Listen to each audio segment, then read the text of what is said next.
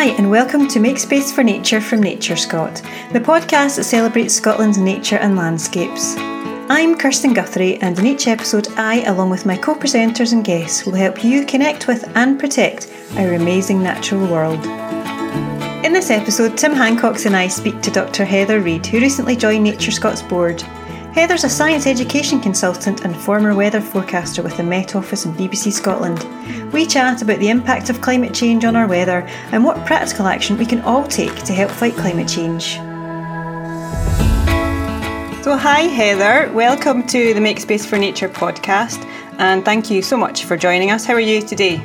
I'm good, thank you, and thanks for inviting me on.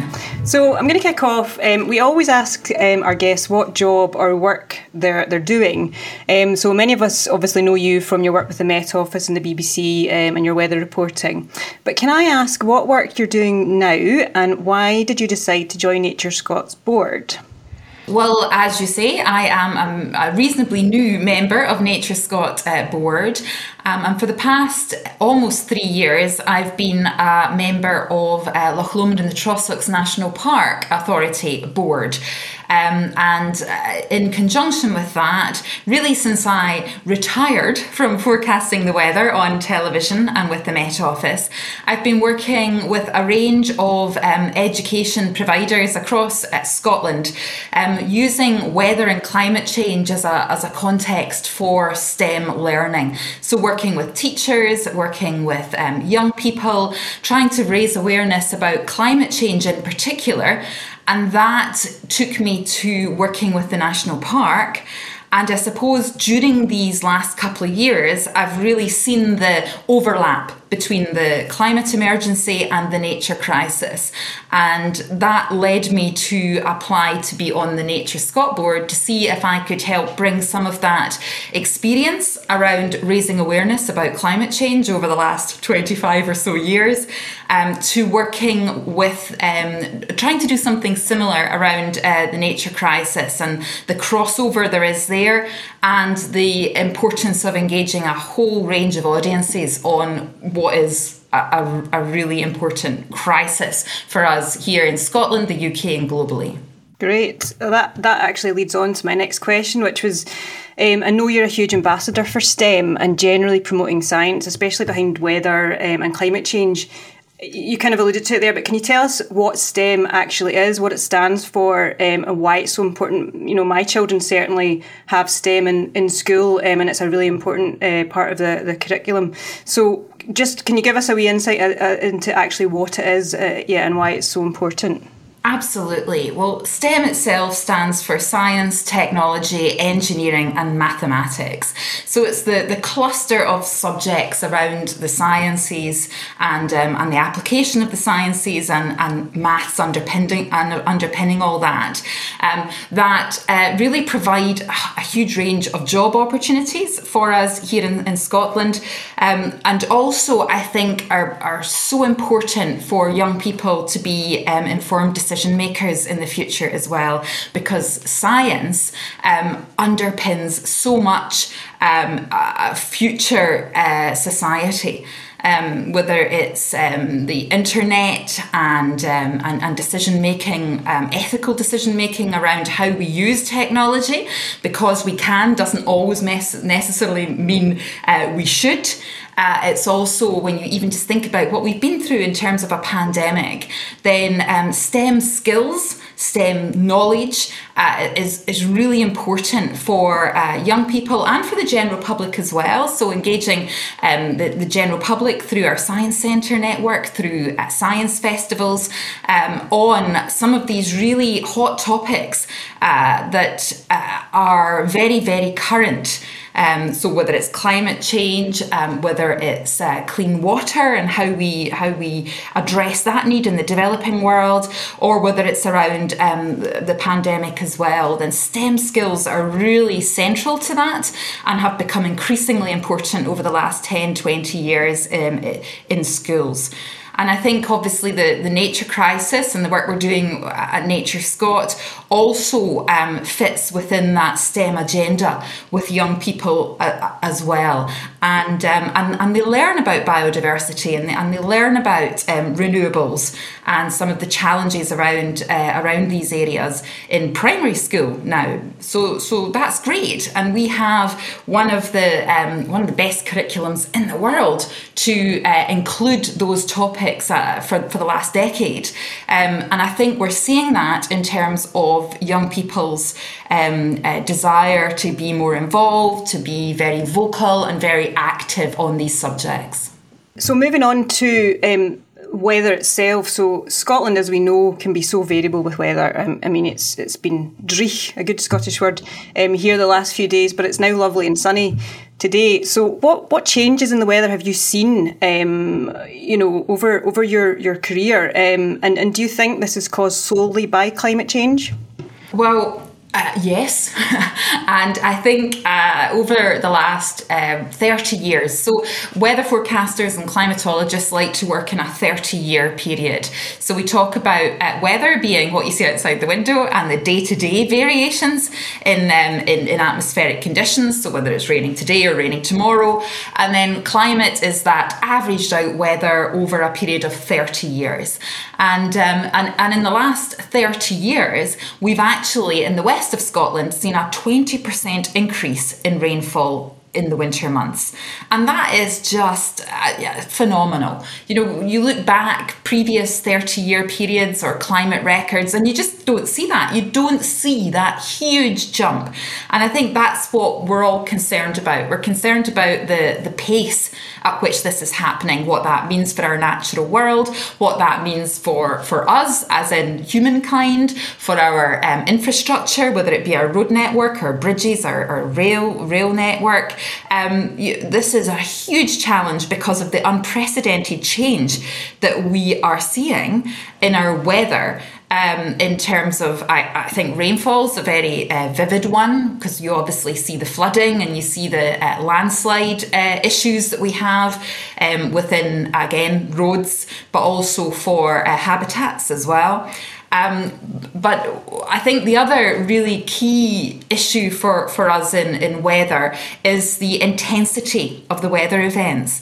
And I think, you know, if we all just sort of think about some of the rainfall events we've seen, even in the last couple of months, it's like, wow, you know, it is absolutely hammering it down outside the window there. And in a way that you would maybe only have seen every, you know, so often, but not as frequently as we're seeing at the moment. So it's those intense rainfall events. It's the more prolonged dry hot spells that we're seeing um, at times during the summer months as well that I think again sets this apart in terms of uh, changing climate.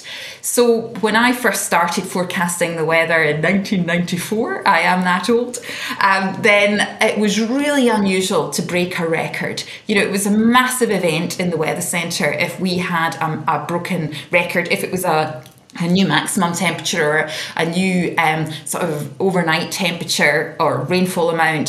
Uh, and now those records are being broken weekly, monthly at times.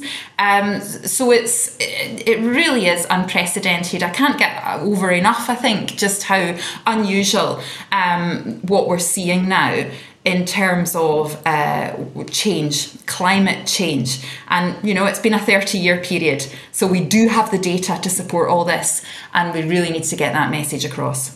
Absolutely, yeah. The media is, is absolutely um, full of, you know, these kind of messages about climate change, and particularly with COP twenty-six coming to Glasgow. Um, so Scotland's aiming to be net zero by twenty forty-five. What do you what do you hope to see coming out of this conference, um, both for Scotland and, of course, globally too? Well, I mean, I do think it's it's a challenge globally, because um, politicians, rightly or wrongly, do think in uh, periods of maybe five years or ten years. That's what uh, legacy means to, to politicians, I think. Um, whereas we need to shift that thinking. We really need to, as you say, think about the sort of twenty thirty, twenty forty-five, twenty fifty um, deadlines. Uh, so I would like to see, um, I'd like to see uh, some legally binding targets that are that are serious, that um, that we can uh, follow up in terms of um, a sort of collective political will. Um, I also think, you know, it's, we really have a responsibility to support the developing world here as well, because we in the developed world have um, burnt our coal and our oil um, for for decades now. Um, it's it's very and damaged the planet. It's there, it's not particularly fair, or it's certainly not very just to then ask Um, other countries who are beginning to exploit those resources and, and develop economies to put the brakes on. Um, so we, we do need to look at how we work as a as a as a collective of nations to support everybody in this. Um, and I'd also like to make to make sure that some of the voices from the countries that are being badly affected now, who really struggle to mitigate against the rising sea levels or against the um, the, the, the wildfires, um, or who are having their economies destroyed because of um, coral reefs and fishing issues, and um, I'd like to hear, I'd like I'd like them to be given a really strong platform so that we all um, around the world hear those stories properly, firsthand, and uh, and get and, and appreciate the damage. Heather, you know, we hear the stories and all the data about climate change and all the. It, it's quite overwhelming and quite frightening for a lot of people as as that information comes out, and as we try to, you know, create that awareness so that people do know what's going on and what to expect. But do you have any thoughts on, on of sort of optimism for um, how we might be able to turn this around, um, so that so that people can mm-hmm. you know, feel like, you know, there there is a way out of this without being too frightened of, of you know this ongoing emergency? I think that's a really good point, actually, how we balance um, really uh, very important messages about uh, the, the the devastating damage and the, the um, challenge around that with some hope. And um, and I think when it comes to uh, you know young people in particular, then I uh, I like to um, remind them that they are um, probably one of the most educated young population on science that we've ever had.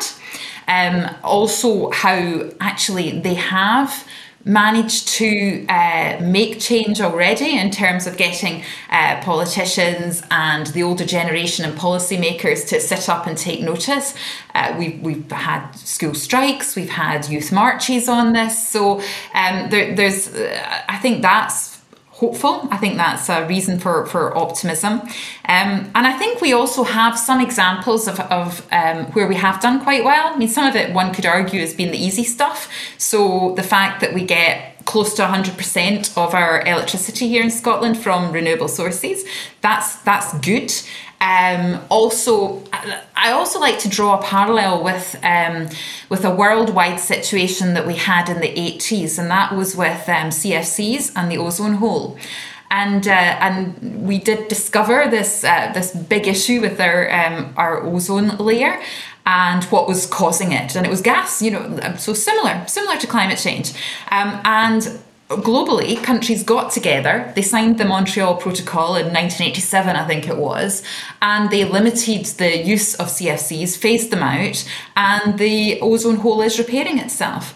Now, carbon, carbon dioxide and, and uh, greenhouse gases is a much bigger challenge, and there's obviously a very uh, direct link with oil and, and, and, and economies in a way that C F Cs probably didn't quite have that, um, that sort of uh, financial um, uh, sort of challenge for countries. But at the same time, there is there's an example there. You know, there is it's happened before. Countries have come together to sol- solve a global crisis, um, which did could have had incredibly serious um, ramifications. Um, so. So there is some hope. I think there, there there can be some optimism. And I'm very careful when I'm speaking to young or, or, um, audiences in particular to finish on that note, uh, because you're right. We do not want to create, you know, real, um, you know, ongoing an- anxiety and fear. Uh, but we, at the same time, we need to balance that with let's make sure we see some action. You mentioned with your work through STEM education as well that, you know, we do have quite a well-educated uh, youthful audience as far as um, the climate emergency and the nature emergency, um, but obviously the decision makers are, are generally tend to be adults. Is, is part of the hope that those young people will start to almost educate the, the older people who who might not be aware of how just how devastating this emergency could be if action isn't taken. I think so. And I think um, we've seen um, a rise in the number of um, youth organisations, uh, so to speak, that are associated with um, whether it's public bodies, whether it's industry. Um, I think a, a lot of it off the back of the year of the of young people that we, that we had a few years ago here, here in Scotland. And um, I, so I think lots of organisations have Um, seen the wisdom of engaging youth voices. Um, so, but I'm really keen that we make sure that that is not tokenism, and that actually those youth voices can help shape strategy and agenda going forward. Um, so I think we constantly need to reflect on how we are doing that, getting young people involved in our organisations and giving them the opportunity to do exactly uh, as you say, to um, to educate, influence and have their voice heard um, seriously. Uh, and, and and that's something that we can continue to improve on, and we can um, look to best practice and uh, and encourage others who are not doing that to um, to, to see the benefit in, uh, in in engaging in that way. From a, a perspective of things that you know, we can all be doing, that's that's what we try to look for in our, our Make Space for Nature um, campaign. Do you have any examples of, of things that you like to do just in your everyday life that we could all be trying to do to, to help with the climate emergency? Well, uh, you know, I, I was thinking about that because I think Make Space for Nature is um, a fantastic uh, strap line, um, and it's something we should all be doing. And I think the pandemic in particular made us all much more aware of what was on our doorstep. I live in, in Glasgow, so I live in a city, um, and, you know, I was aware of the Botanic Gardens and, and Kelvin Grove Park and, and, and Glasgow Green, but um, I now know many, many more uh, rivers and canals to go for a bike ride or, or a, a walk along. Um, again, something that um, I, I discovered that I'd only ever heard about, but actually now have visited several times, was the Seven Lochs project out towards the northeast of the city, um, which is a, a tremendous green space um, linking uh, the, the lochs in the sort of northeast of Glasgow across to um, sort of Drumpellier Way in uh, North Lanarkshire. And um, and also some great learning resources online as well, um, in terms of the wildlife you'll see while you're in that part of um, of Glasgow.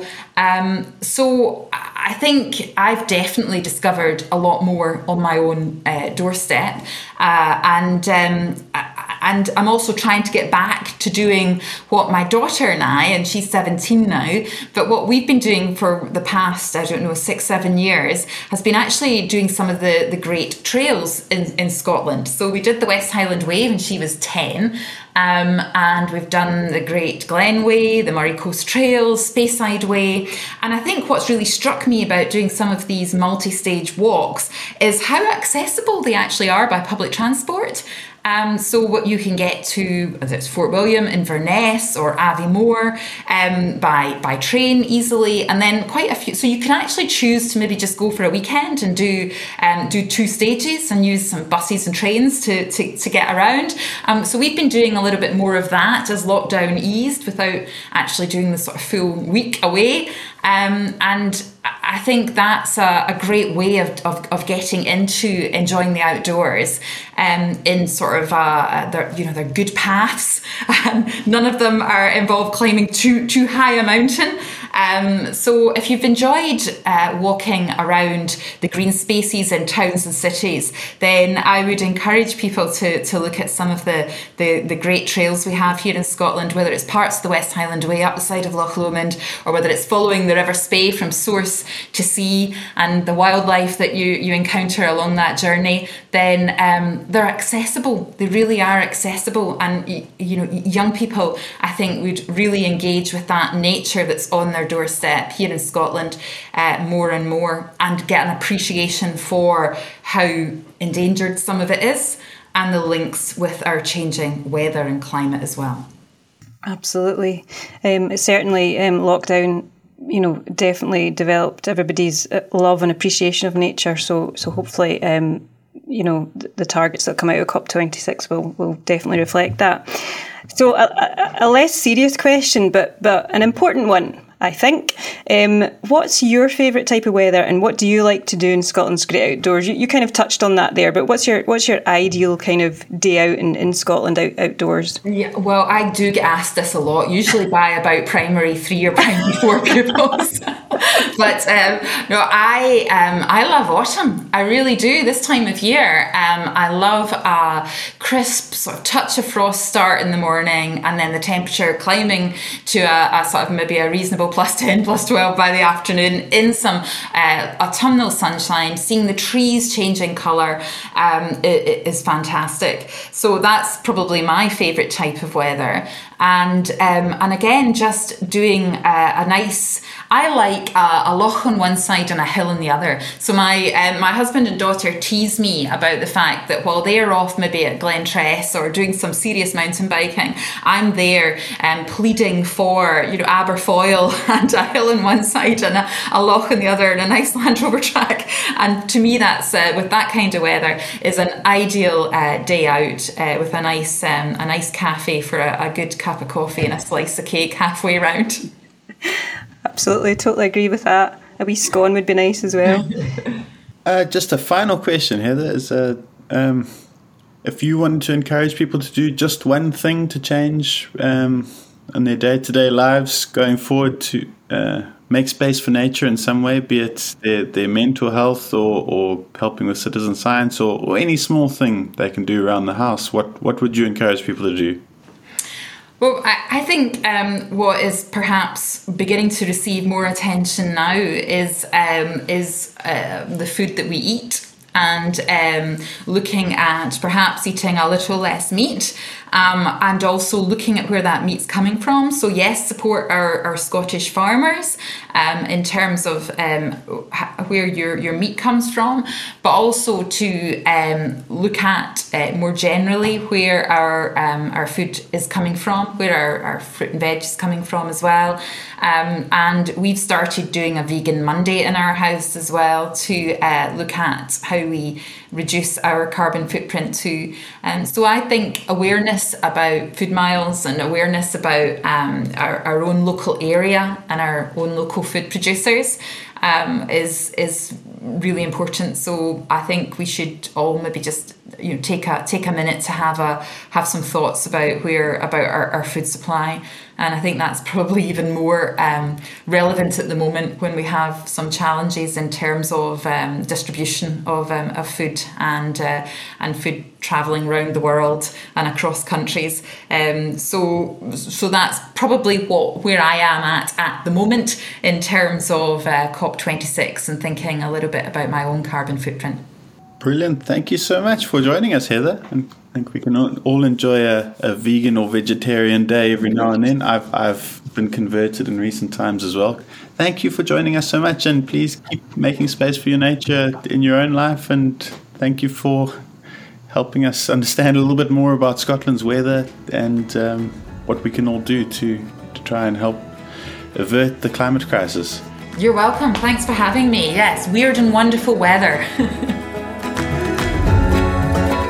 Thanks for listening. If you're enjoying Make Space for Nature, we'd really appreciate if you could give it a follow in your podcast app and leave a review or a rating.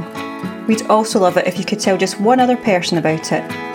If you'd like to find out more about how you can connect with and help protect Scotland's natural world, go to nature dot scot.